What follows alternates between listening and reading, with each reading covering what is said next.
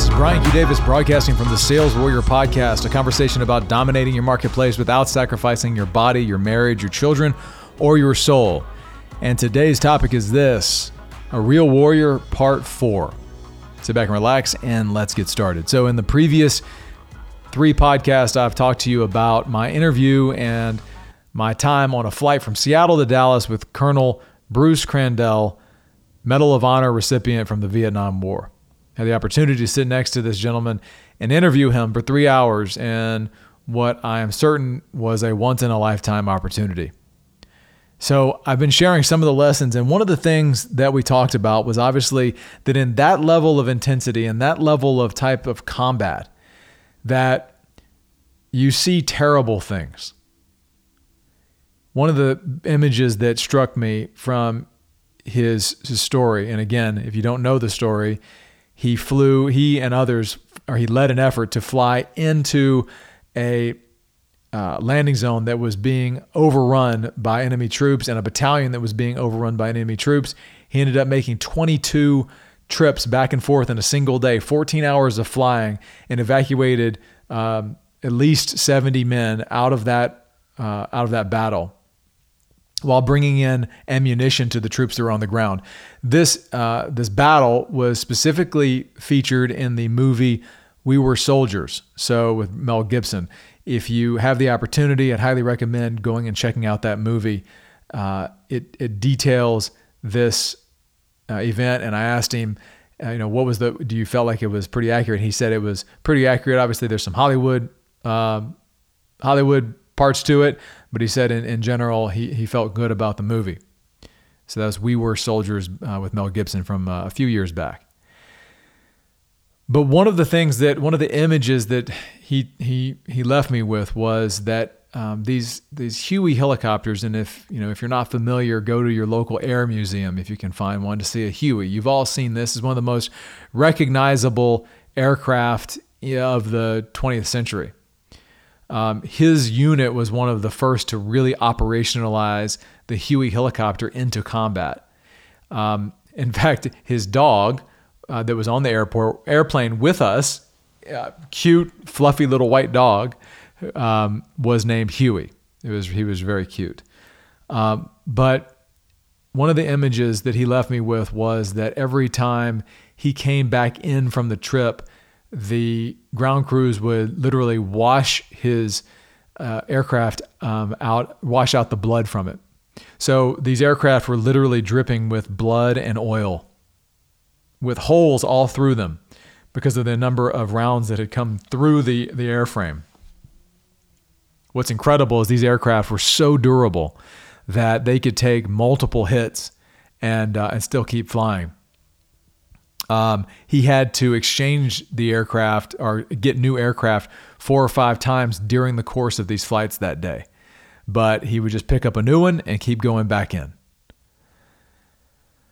But he said at the end of the day, at 10:30 when they finally stopped running flights, and he said he went into a tent to get some sleep and he said quote get myself together he was shaking um, he had looked back and seen his his aircraft and, and and by the way during during these trips he'd had multiple people killed in the aircraft during the uh, during the trips back and forth.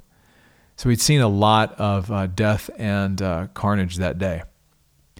Uh, he said that you know he, one of the things he's always never had never had a stomach for is is blood. And and he had to go around behind the tent and throw up. Um, and was shaking and was just um, you know working to get himself calm. Um, and that was part of his you know part of what he had to do was was bring himself down and so he could prepare himself to go back in. Um, but we started talking about this idea of PTSD and and he said you know PTS he didn't like he didn't like it being called PTSD. He it's just PTS. He said PTS, post traumatic stress, is something that is not a military thing. He said this is something that happens to everyone or can happen to everyone. And in fact, if you think about it, there are probably times in your life where you have been through a very intense situation that has left you with memories and experiences that you don't want to look back on. And as a result, you bury them. This is something that is in, in epidemic has epidemic has reached epidemic proportions inside the military. Obviously, because we've been at war for so long, um, there are so many men and women that have been through super traumatic scenarios. Um, and as a result, they bury these things. And when they bury them, that's when the effects of that burying come back. And it's one of the reasons that we see so much suicide in the military uh, today. But it also extends to just your average everyday person. We've all had things that we've been through that left us with PTS. And I'm sure you can probably think of things that, and you may not want to right now, but you can think of things that you have buried. And his response to this was simple but powerful for me. He said that, you know, there were times, there was a long time where there really wasn't an understanding of how to take care of people that had been through this. But he put it very simple. Simple. He said, "Just we need to love up on people." He said, "We need to love up on people." And expanding that, the power of love is really just the opportunity for vulnerability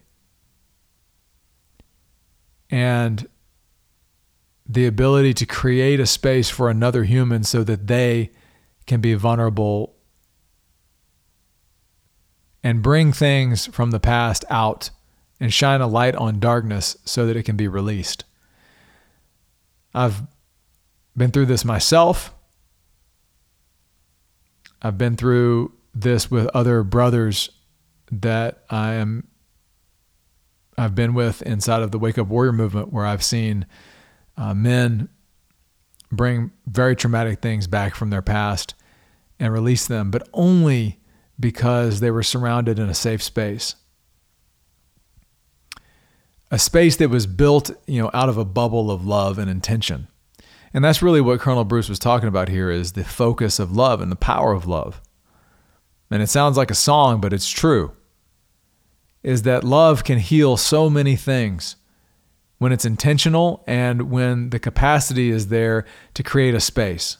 And this goes back to my conversation a few podcasts ago about this conference because that became my intention at the conference was just simply when I connect with someone to my have my only intention is to have love towards them. Not as a prospect, but as a person who has problems and challenges and desires and disappointments but simply in that moment to be present, to see them as a person, and to have the internal capacity within myself to have my intention towards them to be love of another person created in the likeness of God. See, you can love anybody just out of the nature that they're created out of the likeness of God. So, that became my frame. And it's a very powerful frame in sales. It's a very simple one. It's other focused. Other focus is the result of that frame of love. And when you are other focused, you create a different type of experience with your prospect or client other focused is love. You create a different experience with your prospect or client, but as Colonel Bruce was talking about, you can create an opportunity for someone that has pain to release it and actually provide healing.